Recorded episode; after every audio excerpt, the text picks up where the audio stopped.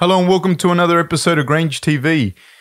We have with us a very, very special guest, an actor, a former UFC middleweight, International Kickboxing Federation light heavyweight world champion, Strikeforce world champion, three times bronze medalist in Sanshou, 2007 Kung Fu uh, Artist of the Year. I know I've missed a lot of your accomplishments, but Mr. Cung Le, thank you so much for joining us. Hey, thanks for having me on. Um, Cung, can let's start off. We never really spoke before, so I just to break the ice a little bit. Uh, do you want to talk about uh, DC versus Stipe, and then we can sort of um, we can sort of go into your time at AKA. Did that did that coincide with uh, DC's time in AKA? Um, towards the end of my career, DC was already there. Uh, he was actually the wrestling coach, and I went to, you know, um, several of his uh, wrestling classes. Um, so um, definitely, you know, uh, amazing person, great father, uh, great husband, and you know, obviously, uh, I I believe he's he's he's one of the best, uh, you know, heavyweights, uh, you know, in the business, and light heavy as well. You know. Yeah, he's he's got his. What was it? So, what was your feelings in that fight? Watching that fight, seeing a former teammate and someone of of his caliber and also retire? Well, yeah, I watched all three fights. Right, obviously the first fight was a little tighter, and then then then in the in the clinch he he caught uh, Stipe and and and basically finished him on the ground. Uh, on their rematch, I felt like he was winning most of the rounds, and he got caught with that body punch at the end, which tur- would turn turn the tide you know, and then uh, then then he got caught, and you know, um, uh, Stipe uh, finished him, you know, and then for on this fight, you know, it was uh, you know, it it just look, I, I I'm not trying to make any excuses for DC, but I know how it is when you get like you know your eye messed up. You know, it it definitely affects the peripheral vision and you know everything. But you know, it, it's just you know I, I feel like you know he he's got a, a couple more good fights, and I, I would I would have loved to see if how he would have done without that injury. You know, so. Do you think uh, he'll stay retired? You know I, that I don't know. You know, um, I you know he it's it's not like he doesn't have anything else going on. He's a great, you know, um, color commentator. You know, he's great. Uh, he's got a lot of things going on. So, um, you know, I, I don't know. I don't know. The reason I ask that is because you had you went two and two in the UFC. You were already a Strikeforce champion. Um, I watched the whole career. I watched your whole, you know, the whole thing. Um, you you you left the UFC but you you still had a lot of fights left in you, I suppose. Like at least from a fan's perspective, I don't know what you felt privately, but there was also the controversy with which you left the UFC, I suppose, with the the drug tests and and all of that. But irrespective of that, because I want to get into that in a second, but you still had you, you still looked good at the at the when you when you finished. How hard was that for you to transition? Notwithstanding the fact that you you had other things as well, like your acting career, your your writing scripts and everything too. Are, are you not? Yes, I am. Yes, you know, um, I felt like I definitely had a few more good fights in me, uh, but um, I was at a point in my career where um, my son was coming up, and you know, he, he wanted to fight and uh, he had a lot of potential. My son Anthony, who's you know my um, my my middle son, and um, after what uh, the UFC accused me of, which which is like the uh, HGH, um, I, I felt like because I didn't sign this. This is my own opinion, right? Two weeks before um, I um, before the fight against Michael in in, in um, Macau, uh, I was about to leave to finish out my training camp in Vietnam, get you know acclimated to to the time uh, the time change over there, and then um uh you know they they wanted me to sign a six fight deal, uh, another 18 month, you know, contract. And remember, my first contract got pushed for five years. So I don't, I don't want to sign it without my lawyer looking at it. And since my lawyer wasn't around, uh, he was on vacation. Um, I wasn't to sign it. So next thing you know, uh, you know, um, why am I getting thrown in the bus? And where, where, how come they didn't do anything with, uh, show like Michael's result? And, and, and, and, the, and the fact that the Olympic Committee, uh, PDF, uh, no, sorry, uh, PED specialist, um, Dr. Catlin came on and says the results wrong. You can't test, um, a, you know, you know, someone after a competition. You have to, they have to fast. They they can't have food in their system. Obviously, I, I, I had a four round fight. I warmed up before the fight. You know, I, um, then I was bleeding. So of course my HGH level is gonna be high. And that was the same level that Dr. Catlin said that Cung should be in. And then I, I even put my own, I, when I got home, I retested for any, you know, like any, you know, anabolic and everything in my system, everything was uh, different. I mean, everything was the same um, except the the HH. My HH was uh, normal because I did it the right way.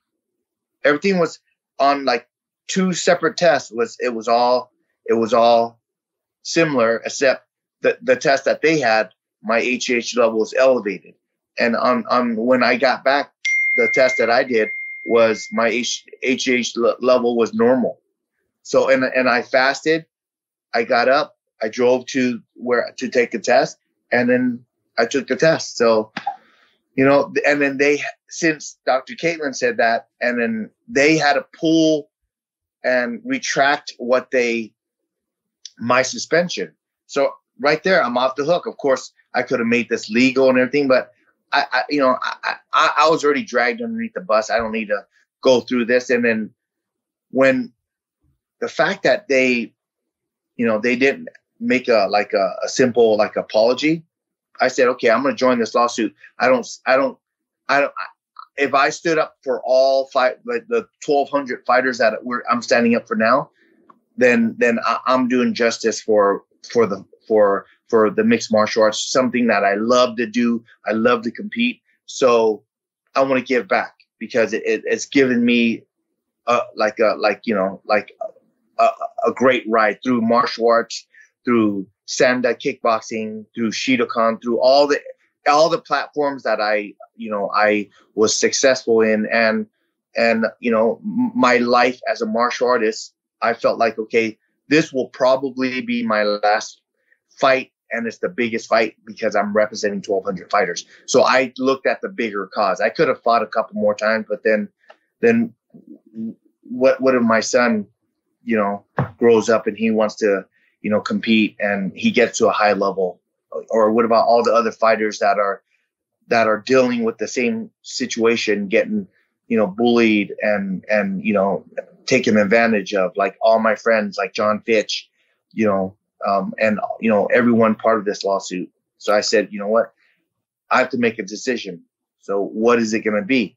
So I decided that I will, I will stand stand up for all the fighters um, in the past, in the at the you know current time and in the future. So I was going to try to make a, a difference in that. That for me is bigger than any um, you know match that could take place and money that can go into my pocket. I wanted to look at the big picture. Um, well, we kicked off definitely, uh, you know, right into heavier topics. So, um, going back to the to the drug test, there was a controversy as well. It, correct me if I'm wrong, but there was a controversy in that the the tests were mm-hmm. subs- subsequently dis- destroyed, so they, they couldn't go back and, and find the samples, which they, you're meant to keep the samples. Am I correct? I asked him. To, I I actually asked him to retest that test, and I wanted to see Michael Bisping's results, and magically both tests got destroyed.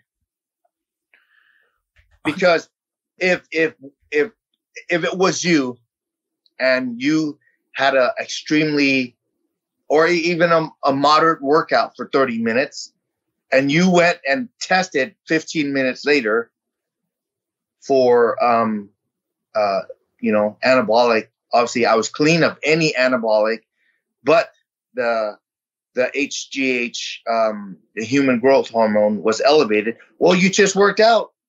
You just worked out. It's normal. You can sit in a sauna for 30 minutes and your hgh levels would go up.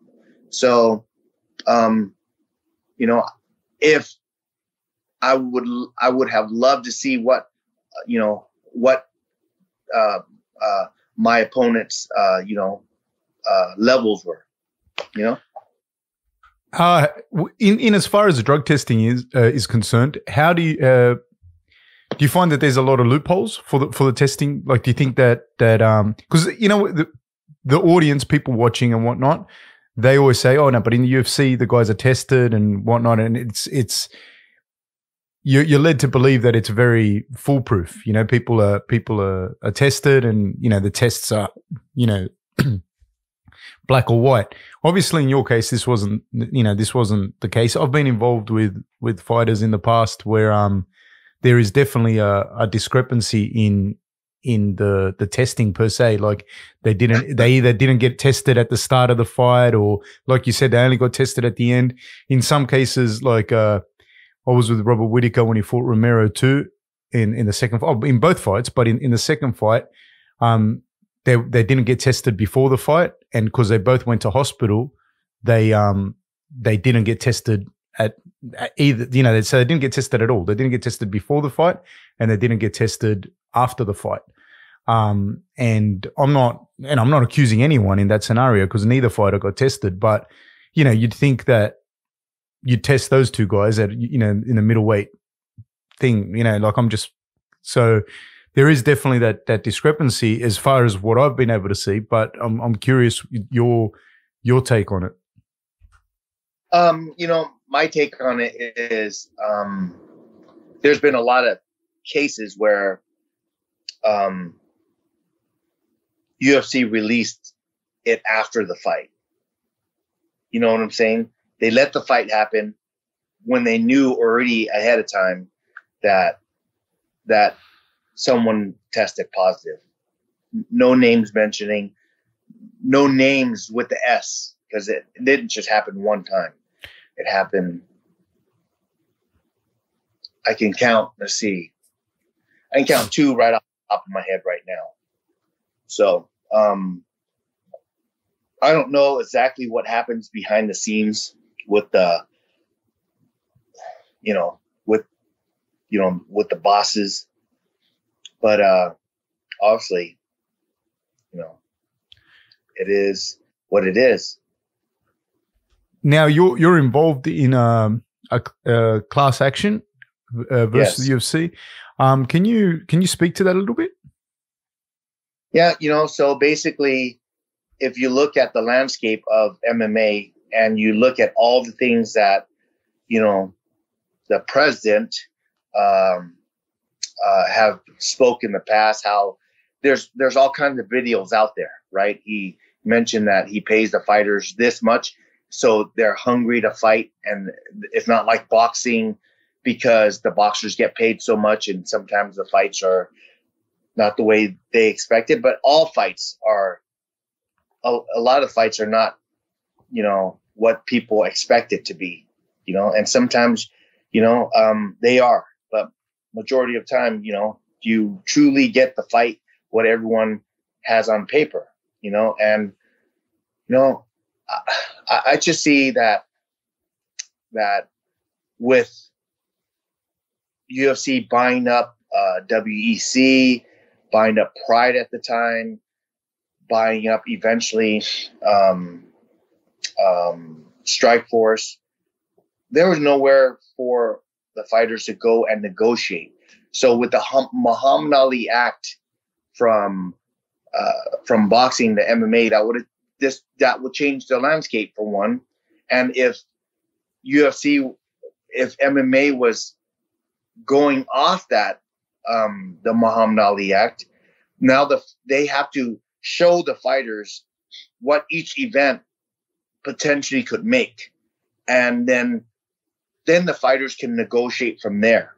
Right. So uh, but since they locked down everything, where where did where did the fighters, you know, well, they don't have anything to negotiate with. And once they locked it down on a contract, they're locked down on the contract. And you know, there's a lot of things like if you get after a fight, you get a little injur- injury. Why is there a six month extension? You know, after you know, you know, you, you recover from your injury. You know, it, it's it's crazy. Like my 18 month contract ended up being five years, and I still had two fights on it, but I already accepted a few fights that they um, offered me. I just didn't uh, uh, take it on, uh, didn't have the paper because they ended up changing my opponent. And then, you know, I was actually supposed to fight Michael Bisping earlier when he uh, in Manchester, and he ended up getting hurt. But you know, I ended up going to uh, China and being the the Dana White out in out in um uh, you know in China and not only was I the Dana White out there, I was coaching both teams, and I was literally there's I think there's a report on ESPN or uh, Sherdog where Dana White says if it wasn't for Cung, I don't know how the show would have turned out. You know, even that came out of his mouth because I I I, I truly believe with my film background and experience, I was able to have the fighters reenact what happens because a lot of the um, the, the, the camera crew were taking cigarette breaks in China. Those guys are chain smokers. They they put down the camera a lot and they're smoking, and a lot of things happen that they didn't capture. I th- if they would have captured everything, we would probably have the best show. I mean, there was all kinds of crazy stuff that happened on the set. So, can you speak to what you you spoke earlier about the pressure to sign? Right? To the pressure to sign the contract, and you also then uh, discuss. So three things that I, that I, that I want to bring up. You spoke about the pressure to sign. Then you spoke about the Muhammad Ali Act, and you also spoke about um, you sign on, and then if you're injured, you have a six month extension on your um, yeah yeah on your contract. Which because a lot of people will say, oh, and I see it. And I hear the fighters say it themselves, and I hear people, you know what you're signing. You you you you signed the dotted line, et cetera, et cetera, et cetera. Um, but uh, again, I don't want to put words in your mouth. But uh, one of the things that I notice is when the guys are signing, they're, they're not they're not guys that have a team of lawyers, and they're signing for now. I think maybe fifteen and fifteen. So you, you sign that. It, what pressure do you feel to sign, and what pressure do you feel? Um, What's your advice should, should that a young fighter should have with the contract? Well, first of all, if it was a young, an upcoming fighter, um, sign, you know, they definitely should have a legal representation, right?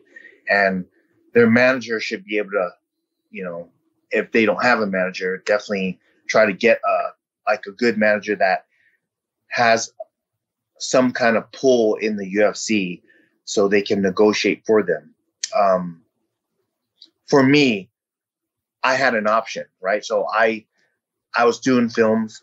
I was going back to back to back, doing three movies at once, and then then I came back to fighting. But then when it was with the UFC, uh, it was definitely a little bit more like with my age and then going away and do three films and coming back and, and fighting a you know um, a top level fighter in the UFC was definitely um, it didn't work out uh, you know you know for me um, on on on a few of my fights even in in Strikeforce um, one time.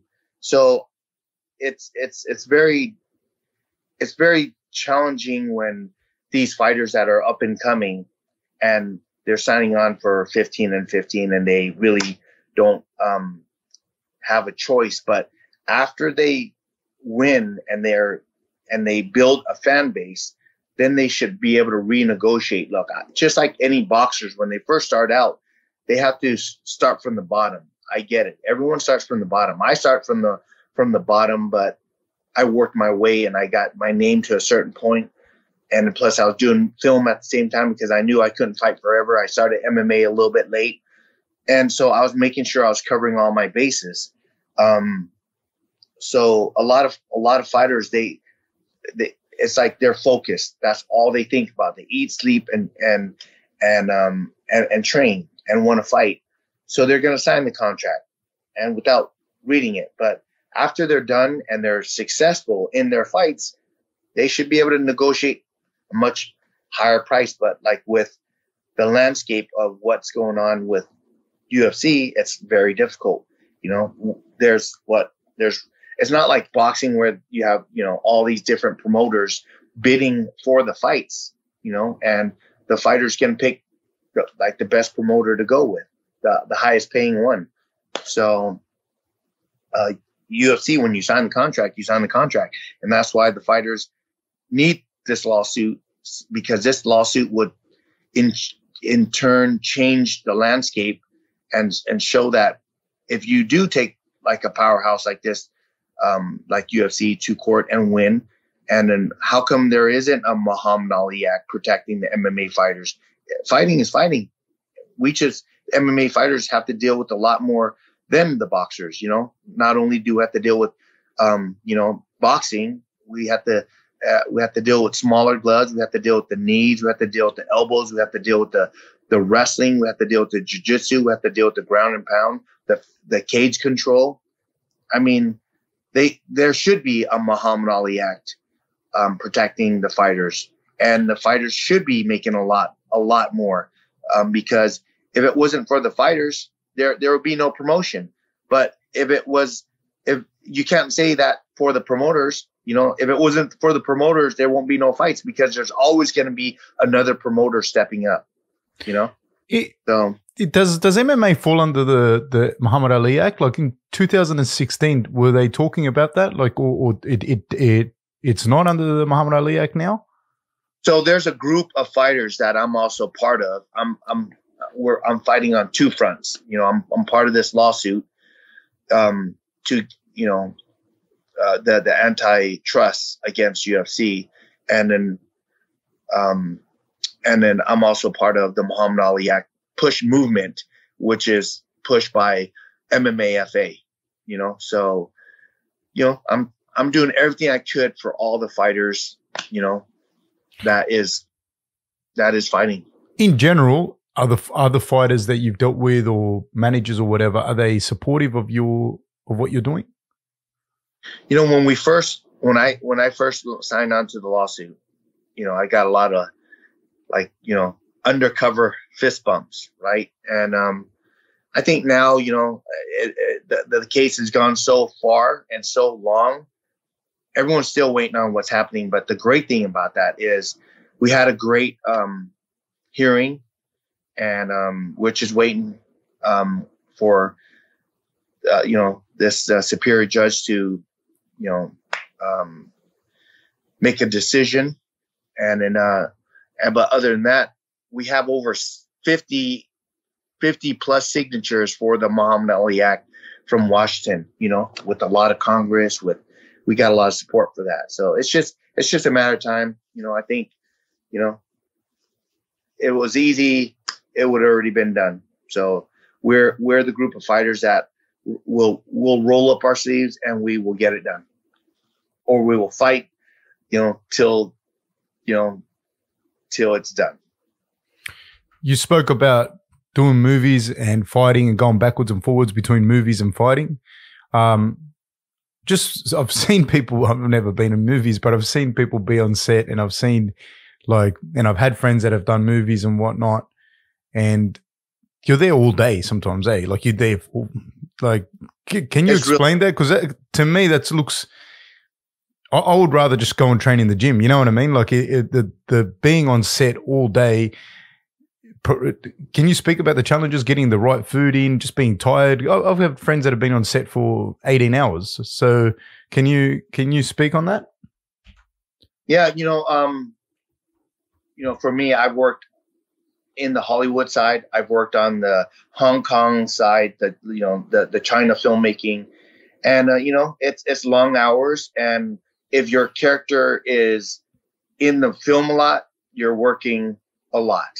So, you know, um, not only did I do my own stunts most of the time, you know, I was the actor and then I also helped with the fight coordination to a lot of the projects that I was on, you know, but then when you work with someone like Wu Ping, uh, master, they call him Master Wu Ping, who's one of the, you know, he did the Matrix, uh, he did all the action in the Matrix. He, now he, he's starting to direct more. But like when you work for someone like him, um, he'll he'll get you on set. He'll like there you don't even have rehearsal. He just see what see if you're able to do it and they shoot. So the whole a lot of times you're shooting, shooting, shooting, shooting, and then next thing you know, like 18 hours have, have passed and you you've had like you know two or three small meals and then um and when you go back there's really no time to train. You just shower and hit the hit the sack and wake up for an early call. And when you're doing like stunt work and fight scenes and whatnot, um, what's that like to do a fight scene or a, or stunts for fights with someone that can't really do the martial arts themselves? Like, you know, and you're having to carry them, or or they're swinging punches and they're swinging. Because you know, I'm watching a movie sometimes that you can tell when a guy can't throw a punch straight, and I imagine that you as a stuntman would eat some of those. So I'm going to give you a quick breakdown on that, right? Please do. So when you deal with an actor, you have to do the whole sequence with the actor, sometimes regular speed, sometimes like really just to get through it. Then when the actor's done, you're not done. The actor gets to go back to his trailer or he's done for the day. You have to stay there. Now you're working with the stunt stunt double for that actor and you have to go through the whole thing again so they attach it in a way where you can't tell uh, if if if it's the actor or the stunt guy hoping that's what they hope they get you know but as you see you can see a lot of times that was not the actor that was not the actor that was not the actor it, it, it just it is what it is for like into the badlands right there's 10 actors on the call sheet like every time i looked at the call sheet at first I was like, yeah, look at me. There's only nine stunt guys. I don't even need a stunt guy, right? I think it was like two and a half weeks into it. I'm like, I need a stunt guy. stunt guy, because I was doing everything, even standing on my mark, right? Um, yeah, sometimes there's like a, a guy who can stand on on on your mark for you, or you know, like like your stunt guys rehearsing the scene so you can watch it.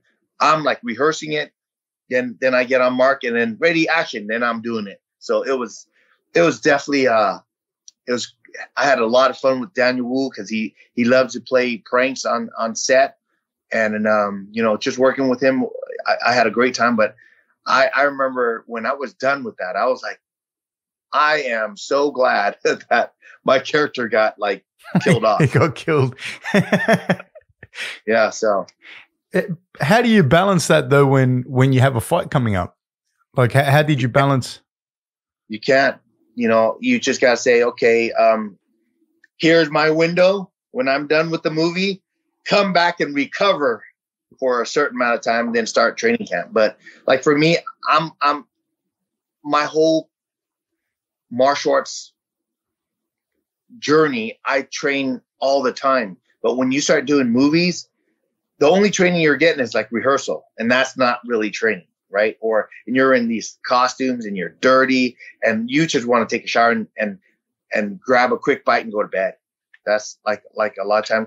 A lot of times I was I'm able to train and do something, but it's not like it's not much. It's not like I'm gonna go and do like a two hour workout and spar at the end and grapple and wrestle. You know, there's there's no way I would I wouldn't be able to make wake up the next day and and and get to set on time. You know. Did you take did you take anyone with you to um like do the pads with you or anything like that? Um I I when I was uh getting ready for um the Frank Shamrock fight, I would take Javier Mendez. I, I took him to the set of Tekken and then he held pads for me.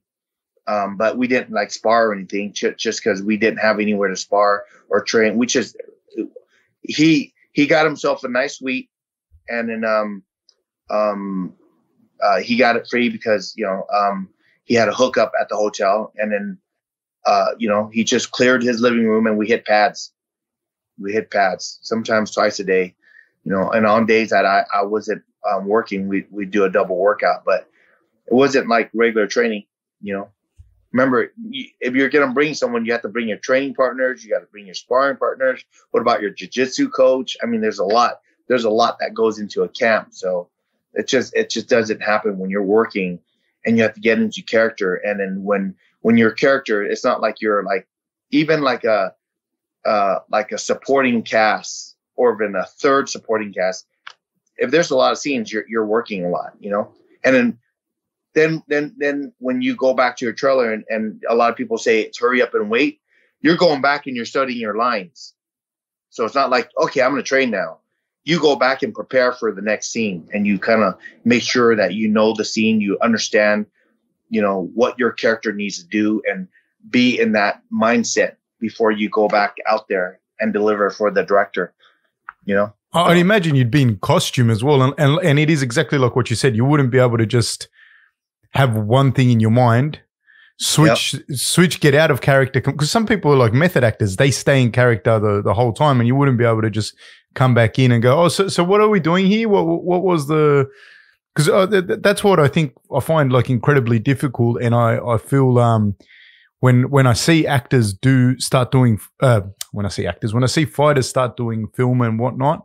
I start to look at that and, and think like, man, that's that's affecting that person's training a fair bit. Well, like, like put it this way, I brought um, I like so I brought Javier Mendez out, right? But Javier's he's he, he's such a busy guy with a lot of fighters. So I would bring out like Scott Sheely, who was who ended up taking over um, my training, and then uh, um, I brought him out to a set, and I ended up getting him apart, and it was for Dragon Eyes, and we are supposed to be training.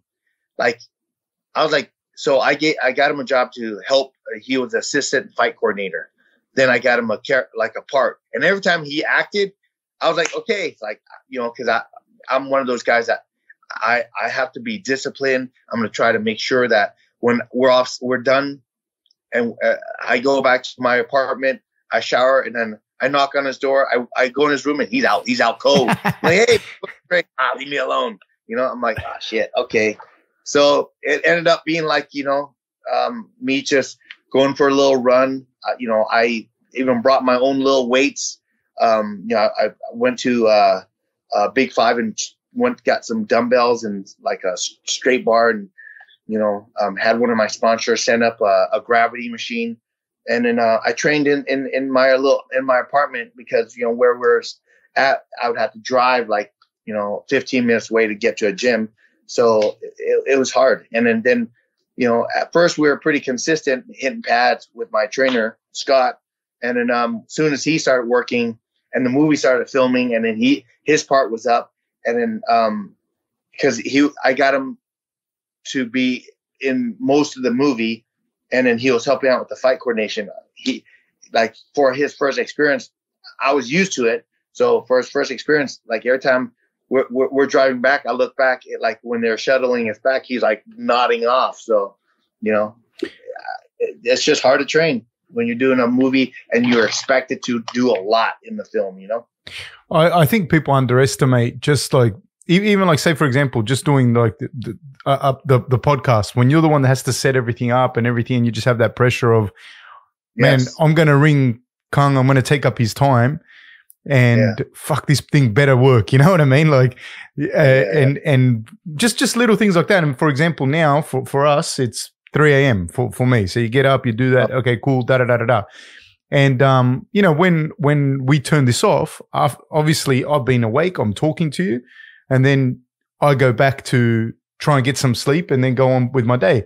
And I think just just that takes up so much more energy than people realize. You know, and when you're yeah. in front of a camera and you're talking to people and you're you're concentrating on something and, and you're concentrating like you you can't really just get there and just because Cung Le's having a bad day, he's going to go out there and do a shit job. Nobody cares. Like nobody cares that. You know, I think I don't know who it was. I was saying it was saying um I think they were acting, or they were either an actor or a comedian or something. And he's like, it was um, Hugh Jackman, and he's talking Uh-huh. about being on Broadway, and he said, he said when he when he, he goes out there and looks in the crowd, and he goes, they don't care that he's done eight shows this week. You know, that person, it's their first time seeing him. And it's the kind of same thing as well. Nobody cares. You got a fight coming up. Um, you know, they- they're paying you to do the film. You got to do the film. Then, if you want to train, like that's why I find that incredible. I find it incredible the amount of films that you did, and um, the amount of fights and the high level fights that you had. Yeah. Yeah. I mean, look, I, of course, you know, I try never to look back, right? But looking back a few times, I'm like, man, you crazy, right? But um, I just feel I'm grateful that God gave me the the discipline so I can continue and be that that person who wants only the best. Like whether how tired I am, if I knew I had to do a scene study and get my dialogue down, I would do it. Or if I came back and I wanted to refresh what my action was going to be for the next day, whether it's a fight scene or a tactical scene, I I would rehearse it before I go to bed so it's fresh in my mind. And when I'm resting, it's it's it's it's flowing in my head, right? So I, I feel blessed that that God gave me my discipline and the opportunity.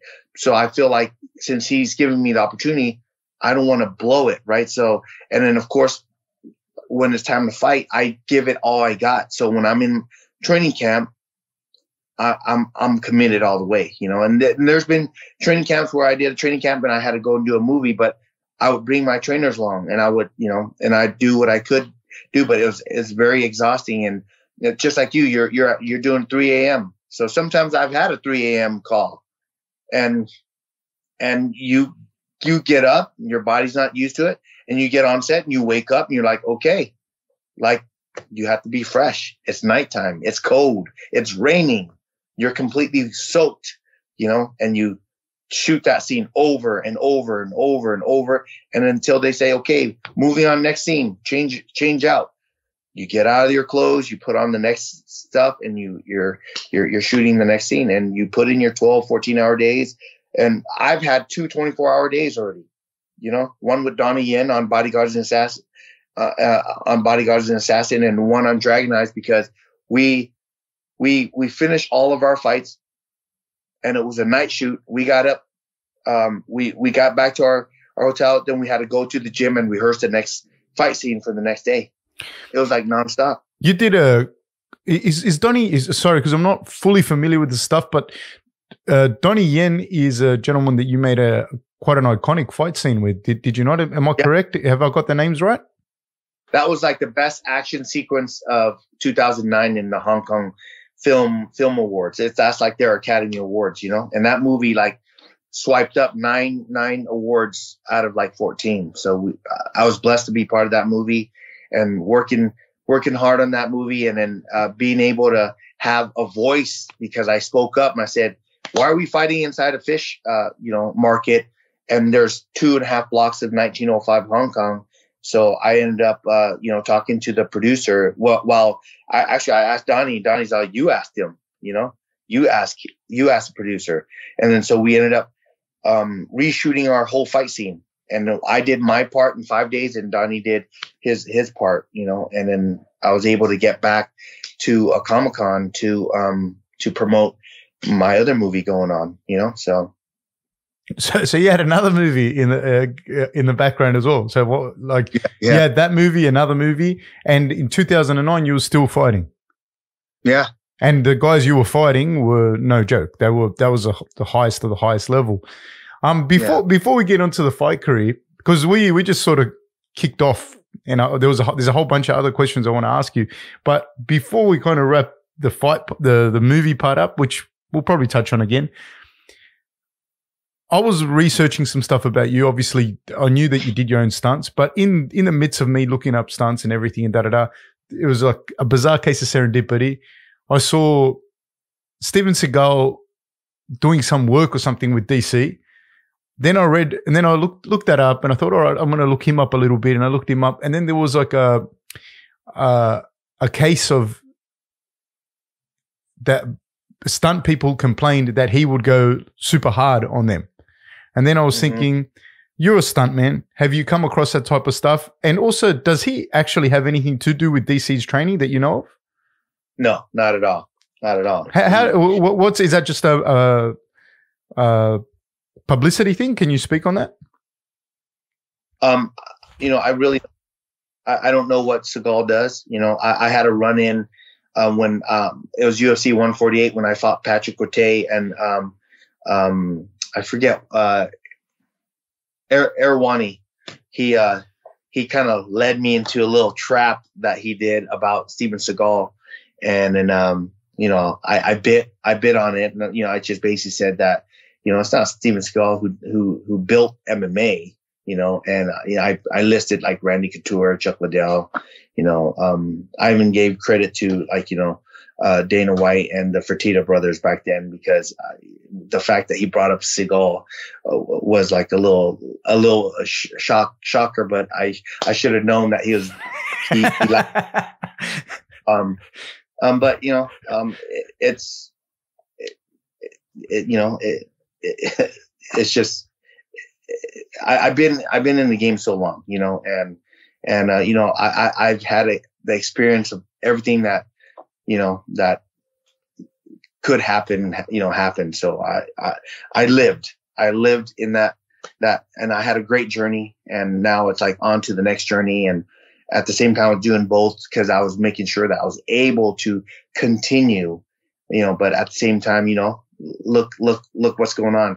You're in a pandemic there's no films going on. What are you doing? How, how do you supply? How do you make, you know, money for your, for your family? Make sure you're paying rent, you know, making sure that your, your kids, you know, are fed, you know, so it's, uh, I feel, I feel like I'm blessed and, with everything that I, I've been in with tactical, with the with the partners I've teamed up with, like Bay Area Tactical and Evoke Tactical, and um and now I'm I'm filming a a little like a, a TV show called Fight or Flight, I'm rebooting it because I had that film before, but then at that time, um, my uh, my guest, uh, well, my yeah, at the time it was a guest host. He thought he was bigger than the project, and I learned, you know, very.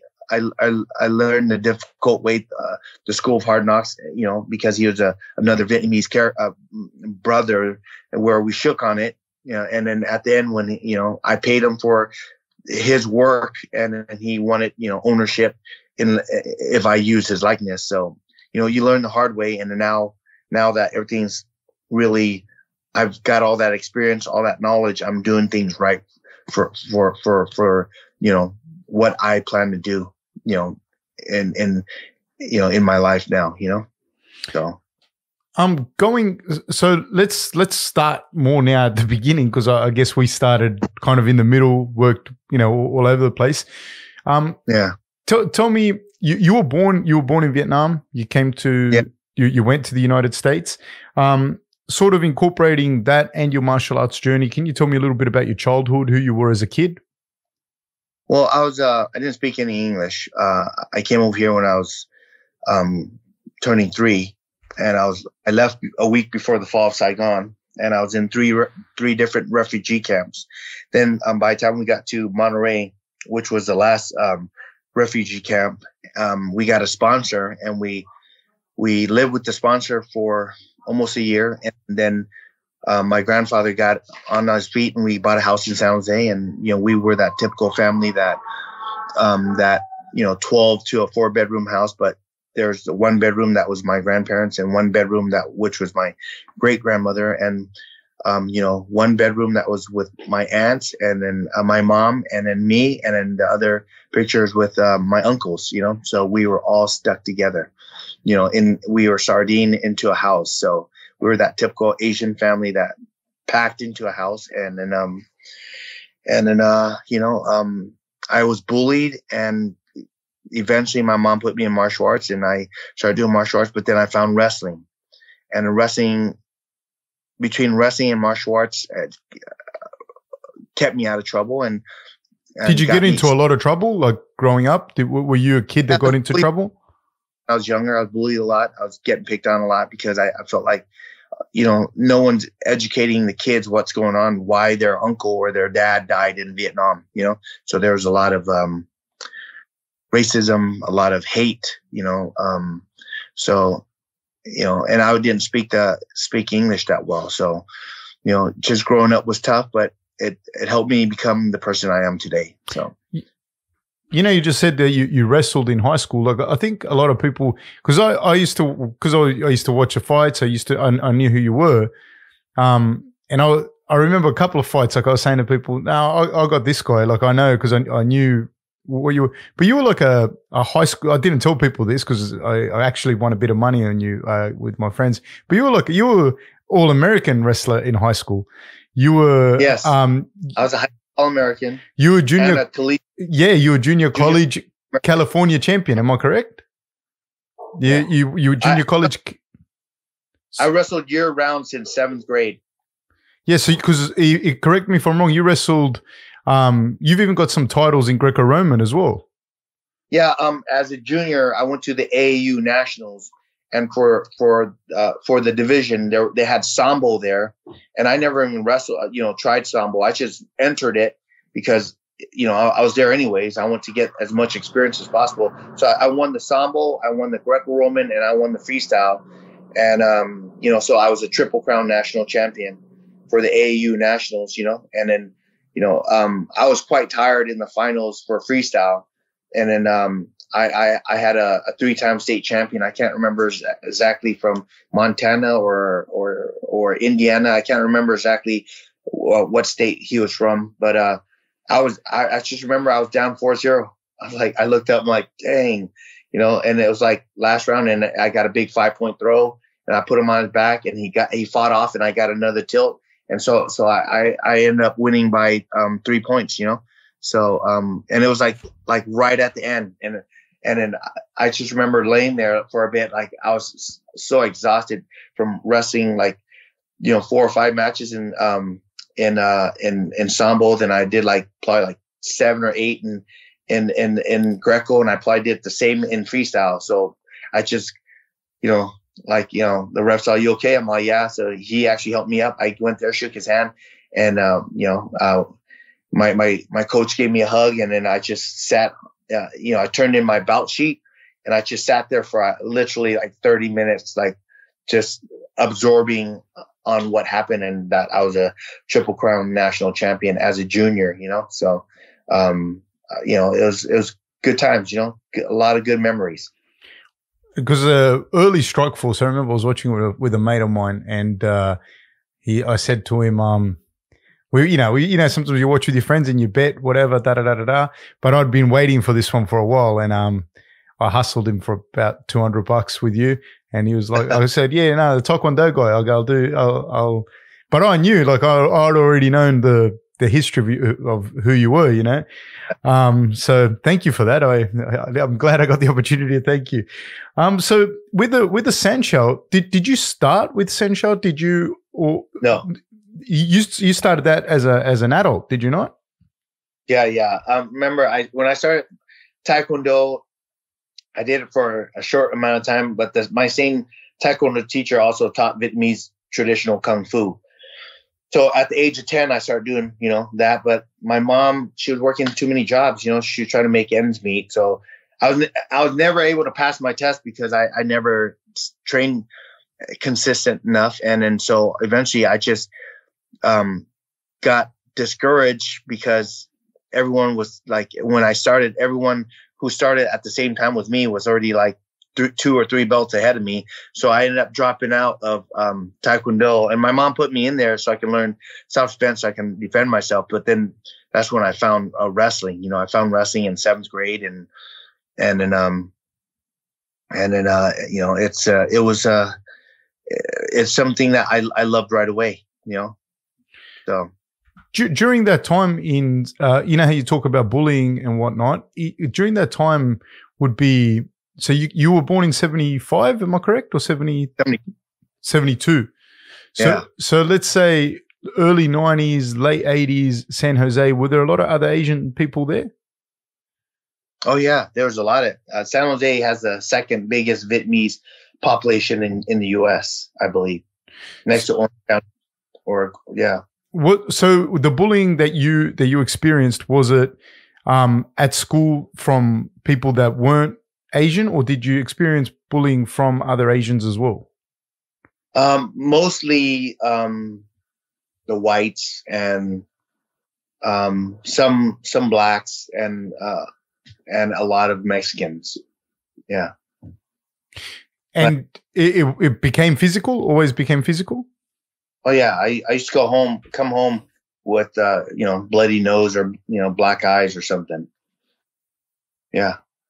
Did do you feel that when you started wrestling, the way you carried yourself changed, and, or or did you actually have to fight like with with people like, um, or was the fact that you were starting to become a standout wrestler enough for people to just go, okay, we're we're good with this guy?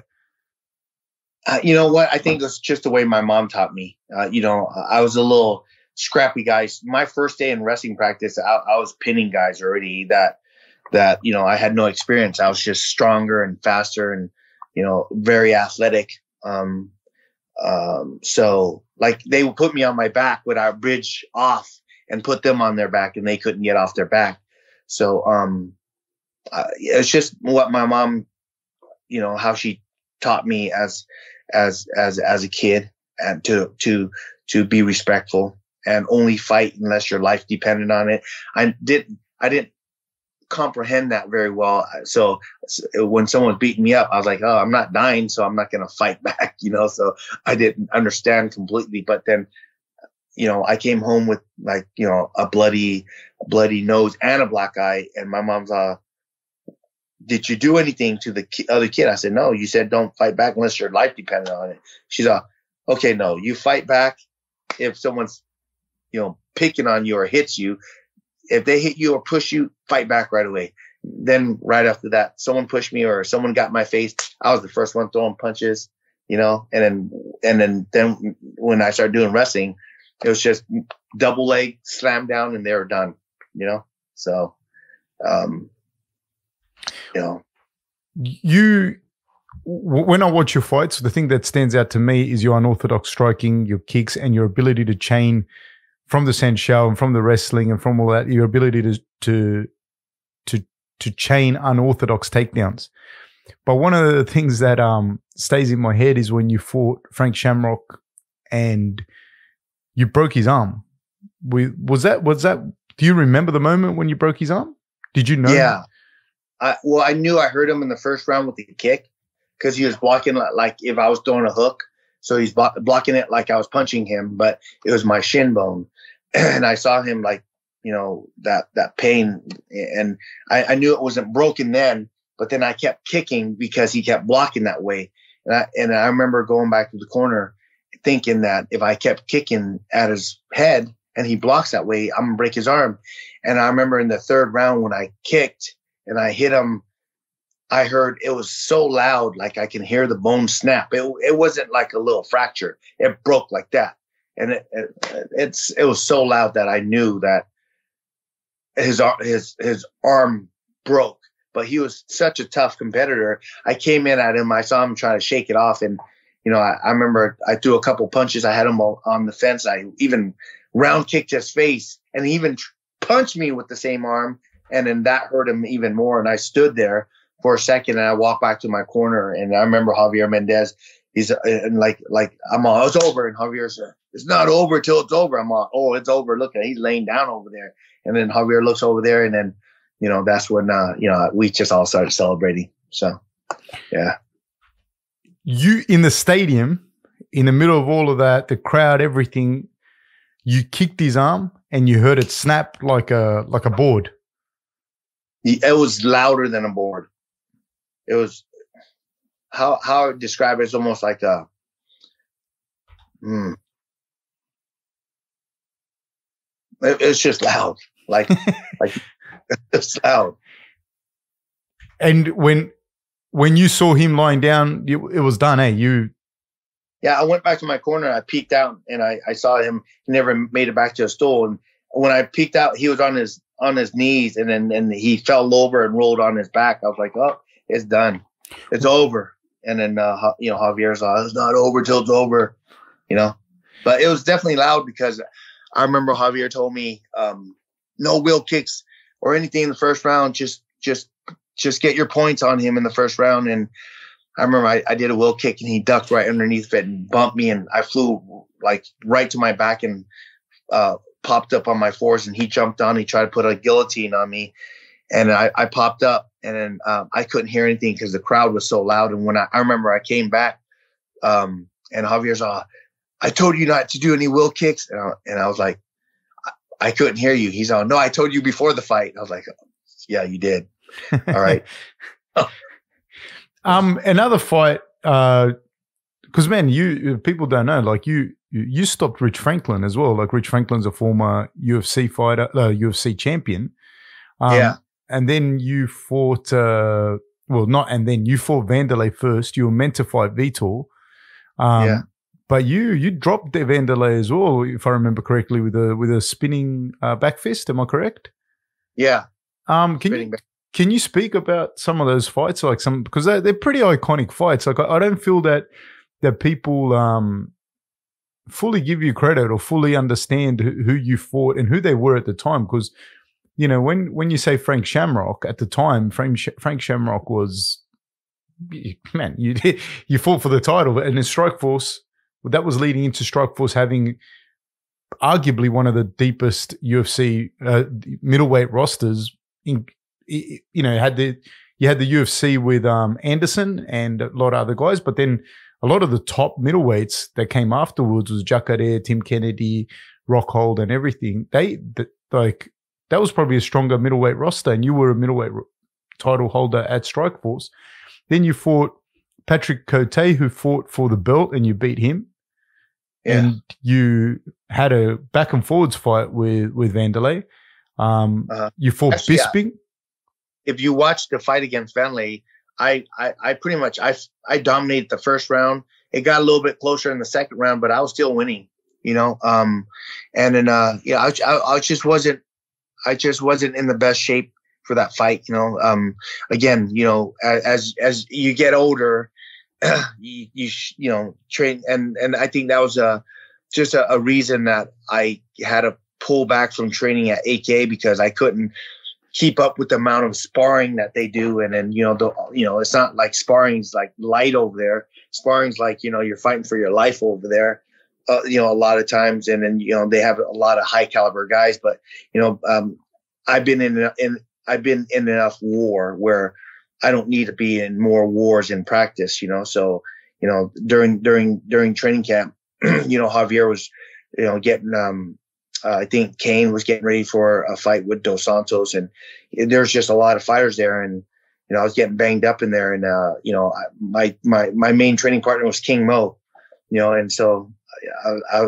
you know, King Mo, you know, uh, got he definitely got the best of me in during during the wrestling rounds uh, uh, during you know my training camp. AK, you know, and, you know, did so, you know did me in pretty good, but I you know it was my first fight with UFC. I wasn't gonna pull out. Did he? Did he break your ribs?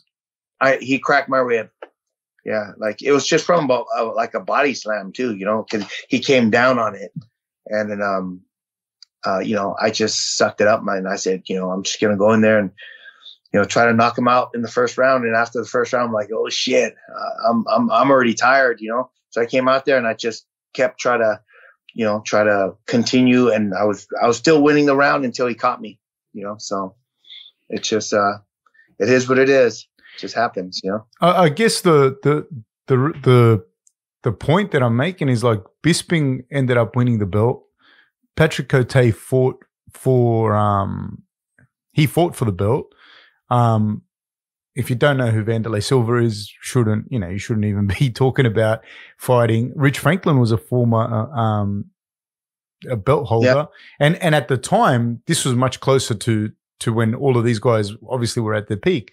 So the four guys that you fought in the UFC, not to mention all the people that you fought outside of the UFC, was some really, really high caliber people, and you were like right in there with all the, in all those fights, and and that's why I feel like there, there isn't really the, the, the talk of your accomplishments as a fighter because and enough. I don't think you know what I mean. Like, as, I don't know, man. Some of the, like to, to me, that's a that's a pretty much a who's who in four fights. I can't think of that many people that had a tougher debut and four fights in the UFC. You know what I mean? Uh, in fairness, you were the champion coming in from Strikeforce, but but still, it wasn't a no joke.